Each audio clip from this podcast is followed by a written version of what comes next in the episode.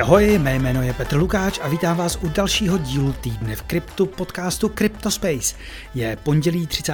října a vás čeká souhrn toho nejdůležitějšího ze světa Bitcoinu, Etheru a dalších. Jako vždy začneme trhy a po dlouhé době to byla zase konečně trošku sranda. Částečně i proto, že všichni bitcoineři oprášili své přístupové údaje k TradingView a ti méně zdatní aspoň dávno zapomenuté skily z malování. Kam se člověk podíval, všude zářily zelené šipky a létaly hlášky o začátku bulu, smrti Etherea a dalších shitcoinů a král je jeden, ať žije král. No, já mám z těch čísel taky radost a to, že Bitcoin zase roste rychleji než Ether, je mi úplně jedno. Každopádně je to celé zatím pořád založené jen a pouze na víře, že se konečně blíží spásná, a to si dejte do dvojitých a velmi výrazných uvozovek, tedy že se konečně blíží spásná bitcoinová spotová ETF. Asi opravdu přijdou, ale datum je ještě neznámé. A celkové makro zůstává pořád stejně špatné, jako bylo pár týdnů naspět. Každopádně pojďme na ty ceny. Bitcoin stojí v neděli večer krásných 34 500 dolarů za kus a za posledních sedm dní si připsal 15,2%. V úterý se nicméně cena dostala na chvíli i nad 35 000 dolarů. Bitcoin je nyní nejdražší od května 2022 a pokud se podíváte na meziroční srovnání ceny, tak jsme nahoře o nádherných 65,6%. Před rokem nás tedy ještě největší propad čekal, za chvíli totiž oslavíme přesně rok od pádu FTX ale o tom až za chvíli. Jak už bylo naznačeno výše, dvojka Ether na Bitcoin nyní tak trošku nestíhá. I ten ale přidal pěkných 10% a stojí nyní něco málo pod 1800 dolarů za kus. Vítězů týdne je pak stop 100 celá řada. 10 tokenů přidalo za týden přes 30%. Nejrychleji, a to o 60%, vyskočil oblíbený žabák Pepe. Mina protokol přidal 57,5% a Injective 52%. Dalo by se říct, že loserem je nyní každý, kdo nedal aspoň tu desítku. I tak. Tonchain ztratil 4%, Bitcoin Satoshi Vision po masivním růstu před týdnem ztratil 2,1%, o 1,2% klesla i hodnota Radixu. No a teď se po krátké pauze vrátíme k našemu oblíbenému padouchovi posledních téměř 12 měsíců, Samu Bankmanu Friedovi, zakladateli zkrachovalé burzy FTX. Ten ve čtvrtek vůbec poprvé vypovídal před soudem, i když mu to prý obhájci nedoporučovali a podle některých svědectví ze síně by udělal lépe, kdyby mlčel. Soudce navíc prý proto, aby nezabíhal do témat, které nemají slyšet, poslal domů porotu. Nejsem právník, natož americký, takže se mě neptejte proč. Každopádně v pátek už svědčil i před porodci. Samík popřel, že by někdy někoho podvedl, či že by scizil vklady zákazníků FTX. Burza prý pouze potřebovala lepší dohled a risk management. No kidding. Prý si myslel, že miliardy dolarů, které si Alameda půjčovala, šly buď ze zisků, margin tradu nebo z aktiv, které platily dividendy.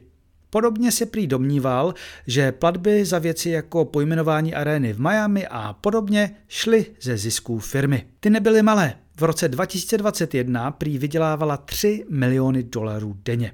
Každopádně ho prý žalobci pěkně smažili a SBF se, dle sledujících nepříliš přesvědčivě, snažil vinu házet na všechny okolo od bývalé šéfky Alamedy Caroline Ellison, která svědčila proti němu, až po právníky, kteří mu prý všechno potvrdili. Fried, kterému je nyní 31 let, čelí obvinění z celkem sedmi trestných činů a hrozí mu až 110 let vězení. Soud by měl skončit za 10 dní. No, druhému tématu jsem se mohl věnovat už minulý týden, ale vlastně až teď se ukázalo, jak moc špatně zpracované to celé bylo. Jde o článek Wall Street Journal, který nedávno napsal o tom, jak teroristické organizace Hamas a Palestinian Islamic Jihad, zodpovědné za útoky na izraelské civilisty tři týdny naspět, vybrali v kryptoměnách desítky milionů dolarů každá. Tyto klejmy slyšíme často a většinou se jedná jen o špatné odhady, tentokrát to ale mělo pokračování. Přispěla tomu i bojovnice proti kryptu, americká senátorka a naštěstí neúspěšná kandidátka na prezidenta USA Elizabeth Warren. Ta totiž naběhla před 100 členů kongresu a mávala před nimi zprávou, která hovořila už o 130 milionech dolarů pro teroristy. A Warrenová se opět zaštiťovala článkem od Wall Streetu. No, Kde je ten problém? Problém je, že autoři textu moc nepochopili zprávu společnosti Elliptic, na kterou se odvolávali. Prostě když Izraelci zmrazí jednu adresu, ze které mohlo někdy jít něco málo teroristům, například adresu menší směnárny či burzy, neznamená to, že všechny ty prostředky, které na nikdy byly, patřily džihadistům. Další známá analytická společnost Chainalysis pak minulý týden prohlásila, že na místo 130 milionů dolarů šlo na známé účty teroristů zhruba 450 tisíc dolarů, které bylo možné prokázat. To je prosím 0,3% omílané sumy. Já nevím, té Warrenové tematika prostě nějak nejde. Každopádně Elliptik ve zprávě, ve které reaguje na článek a vystoupení Vorenové, k tomu všemu ještě popisuje, jak Hamas a další od přijímání krypta upouštějí, protože jejich účty na burzách jsou promptně blokovány a úřady tvrdě stíhají i samotné donory. Pochybuju, že se toto info k dalším senátorům v Americe dostane. Škoda. Pamatujete si ještě na jarní drama, kdy se stal největší výrobce hardwareových peněženek Ledger padouchem číslo jedna? Ledger tehdy oznámil update, který měl umožnit zájemcům obnovení peněženky třetí stranou. I když to mělo být dobrovolné, update platil pro všechny. A je to tak trošku proti principům hardwareových peněženek, aby tam někdo mohl nainstalovat zadní vrátka a tak se dostat k vašim mincím. Firma to velmi zaslouženě schytala ze všech stran a další výrobci v čele s českým trezorem si jen mnuli ruce kvůli skokovému růstu tržeb. A Ledger od updateu raději upustil s tím, že ho upraví a že hlavně zveřejní jeho zdrojový kód. No a nyní ten slavný moment přišel a update už je na cestě. Služba bude opět dobrovolná a hlavně součástí předplatného. Kód už je sice veřejný, ale to nemění nic na tom, že dát třetí straně možnost vytáhnout z mojí peněženky seed phrase by pro každého kryptočlověka mělo být totální no-go.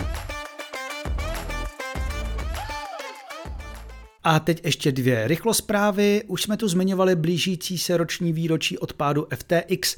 Nástupce traderské firmy nyní jedná se třemi zájemci o znovu otevření burzy.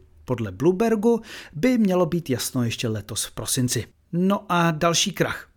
Úvěrová platforma BlockFi se minulý týden konečně dostala z bankrotového řízení. Začíná pomalu ukončovat svou činnost a začne zákazníkům vracet jejich prostředky. 11 měsíců poté, co jí pád FTX poslal také pod vodu. Zákazníci nyní dostanou mezi 40 a 100% svých vložených prostředků. Firma má nicméně i nadále platné pohledávky za samotnou FTX a také za zkrachovalým fondem Three Arrows Capital. Takže pokud se někdy dočká nějakých drobných tady, bude je dále rozesílat.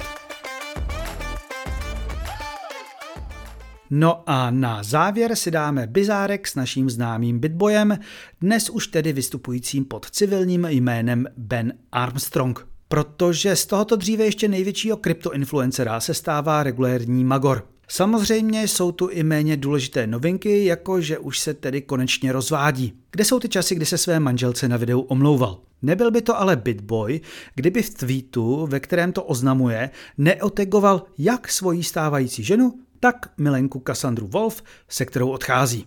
Tou bizarní zprávou ale je, jak chce Armstrong z těch pár fanoušků, kteří mu ještě zbyli a nesledují ho čistě kvůli cringy, jak z nich chce vytáhnout peníze. No a co je lepšího, než založit Super Trooper exkluzivní traderskou skupinu?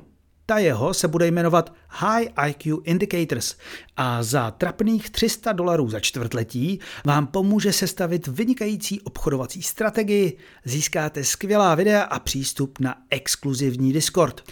Pro ty, kterým ještě nedošlo, že by tam ty peníze posílat nikdy neměli, jen připomenu, že Ben Armstrong byl snad nejhorší trader v okolí, který se roky živil tím, že za úplatu šiloval na svém bývalém kanálu jeden skem za druhým. No a vy, kteří si členství stejně chcete koupit, si dejte jeho návod, kde říká, z jakých zemí při platbách radši používat VPN a z jakých ne. Snad to někdo brzo pošle do BIMu ze seku. Každopádně Beníkem to dnes radši už ukončíme.